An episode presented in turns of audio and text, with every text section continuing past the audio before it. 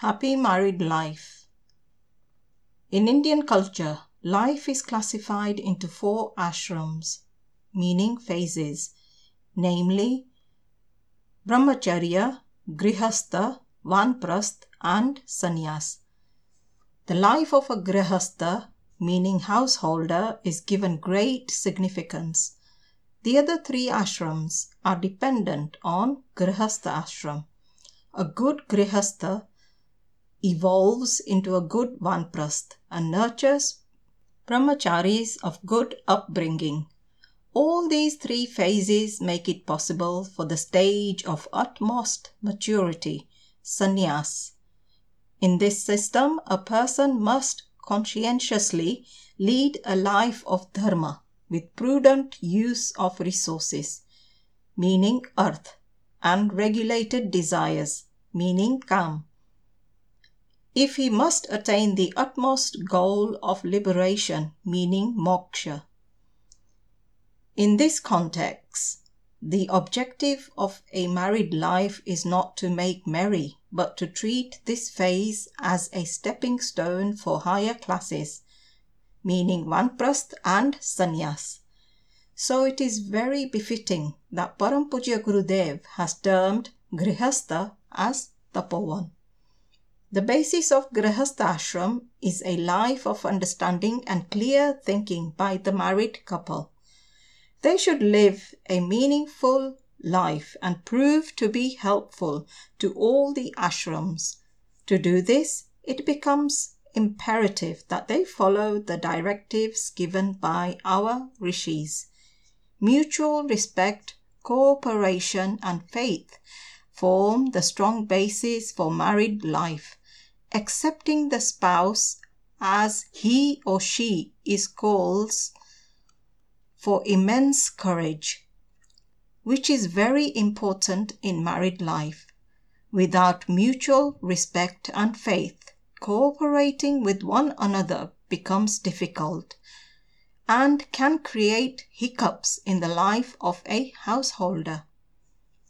To get established, they must try to understand each other, behave with empathy, and not overburden each other with unnecessary expectations.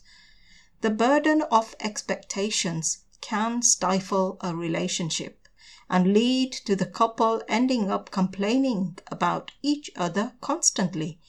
This gives rise to innumerable small reasons for discord and conflict, and very soon life becomes torturous.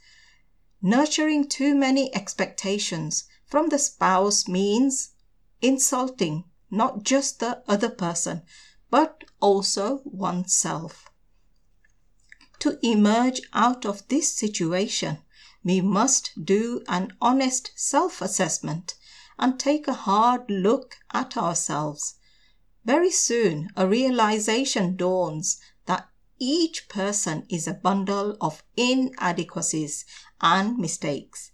The intelligent thing to do is to improve oneself and give opportunities for others to get better and develop the qualities of generosity and tolerance. Many times, relationships turn sour because the spouse cannot tolerate the minor mistakes of their significant other. This can lead to continued unrest in the family. It is quite possible in married life that one of the parties comes under the stress of the hour and loses his or her calm. Then the other person should take a step back and remain composed and silent so that the situation remains in control and the household stays intact. Also, try not to interfere in each other's internal matters. In a family, both wife and husband have specific domains of work identified for each other. The wife should refrain from commenting and interfering in the husband's tasks while the husband should not criticize the wife's work. Even if there is a difference of opinion on some issues, it is best to sit and resolve them. An intelligent conversation with empathy and love can help diffuse any complicated relationship troubles. It is important that they give time and listen to one another. This helps both of them to unburden their hearts in a healthy manner and understand each other better.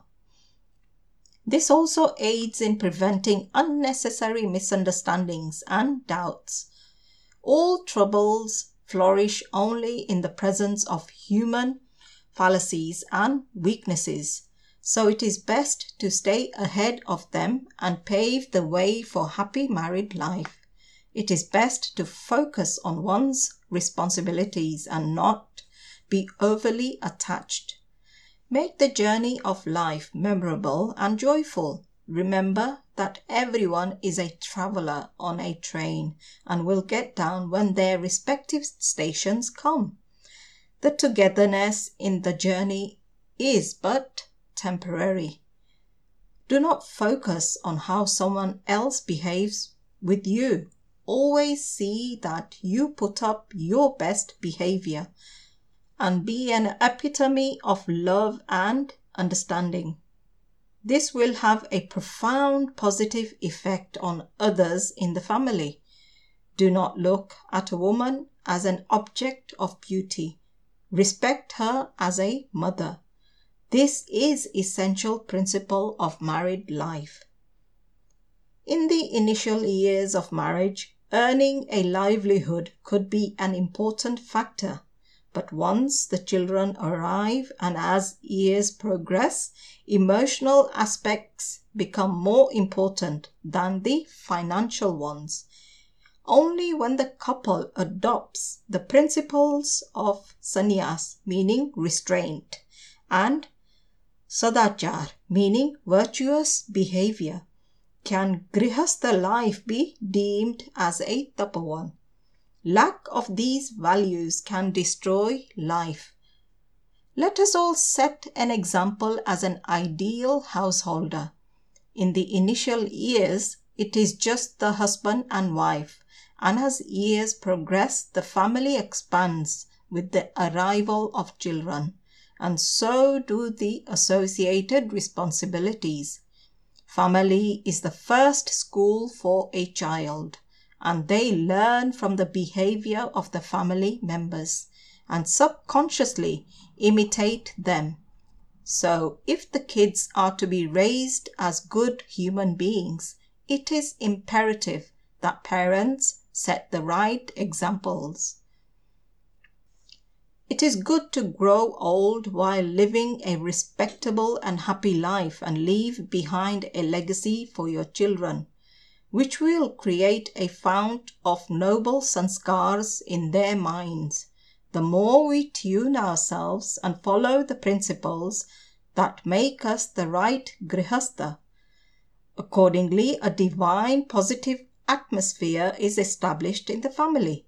One must surely include swadhyay and satsang as part of the daily routine. This not only helps one's spiritual growth but also has a favorable influence on the children. The character building of the children is mainly dependent on the parents. If parents are endowed with impeccable character and good qualities, children will also be cultured and well behaved. Married life, in that sense, is an excellent sadhana and service to society.